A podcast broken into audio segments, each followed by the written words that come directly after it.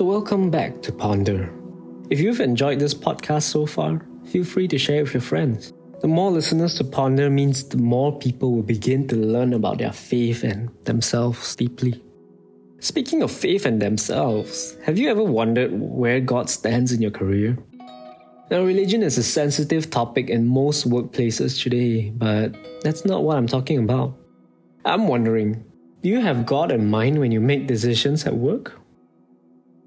As a graphic designer, I find myself juggling multiple roles throughout my career. I'm an employee, a communicator, a somewhat beautifier, and a teammate. As an employee, I'm responsible to elevate the quality of the work that I deliver. As a communicator, I need to make sure that whatever I put on the screen communicates what the client has to say. And as a quote unquote beautifier, my job is to make any piece of work presentable.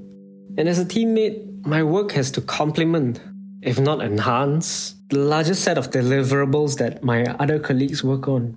Hundreds of micro decisions are made every day to keep the machine chugging. And that's just the day to day work that I'm talking about.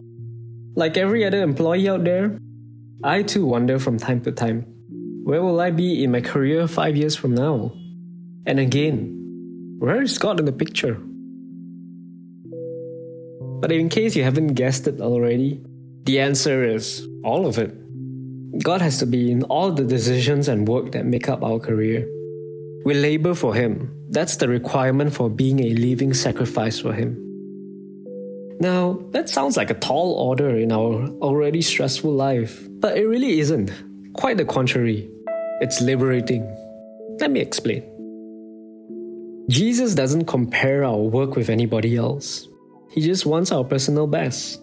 If you look at the parable of talents in Matthew chapter 25, where the master represents God and the servants represent us, you see that the master didn't compare the servant who made five extra talents with the servant who made two extra talents. He was equally delighted with both of them. In the same way, he only expects our personal best because he alone knows how much he has entrusted us with. He cares more that we make an effort to honor him I'm sure you may be wondering right now. Well, my boss will compare my performance with my colleagues, and you will be right. But I'd like to think that our employers will see it when we do our personal best. I'd like to believe that when someone puts in 100% effort into their work, we can tell. And in the long run, it matters more to know we gave our best in any given situation. Now, when it comes to our career and job retention, I'd say that that's where our faith and trust in His provision comes in.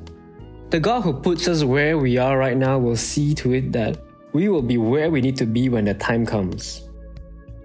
There's a reason why the Christian walk of life is often compared to the seas. It's because we wade through uncertainties in the good days and the bad days.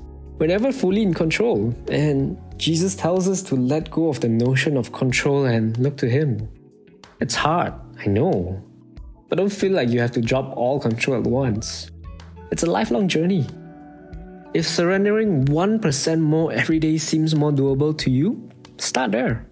And even if the whole world is comparing you with someone else, make a choice to focus only on giving your personal best. God knows when you're doing your personal best, fully surrendered, and in reliance on Him.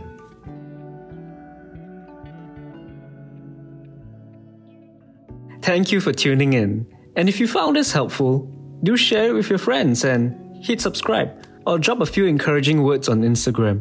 And I look forward to seeing you in the next one. God bless you.